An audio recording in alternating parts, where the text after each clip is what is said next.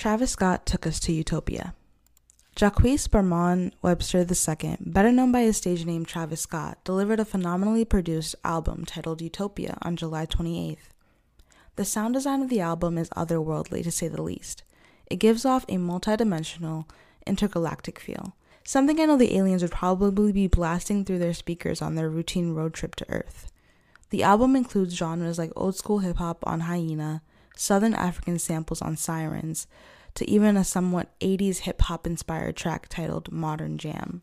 You can easily hear the range of talent from Travis as well as the artists who are featured on the project. Travis addresses topics that hit close to home, such as the events that took place in 2021 at the Astroworld concert.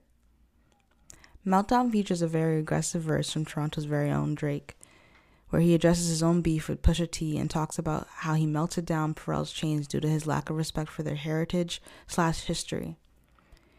In the next verse, Travis directs shots at Kylie Jenner's new boyfriend and makes it known that she will not find another flame as hot as him. God, angels, and Lucifer were heavily spoken of throughout the album. As is expected, knowing how often Travis uses religious symbolism within his own music videos and products. There are so many quotable lyrics, I wasn't expecting such a profoundly lyrical project, but I'm not mad at it. It makes the album all that much better. I have to mention the Beyonce feature on Del Resto, sounding like something that would have been on her recent album release, Renaissance. Beyonce sounded like an angel who fell directly from heaven just to be on this track and is absolutely on par with how the album makes you feel. Truly ethereal.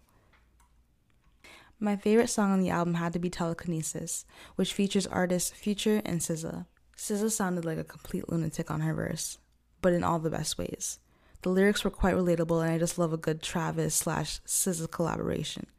Their sounds just work really well together. 21 Savage's feature on the last track, Till Further Notice, was another one of my favorites, and was a great way to end this phenomenal piece of art.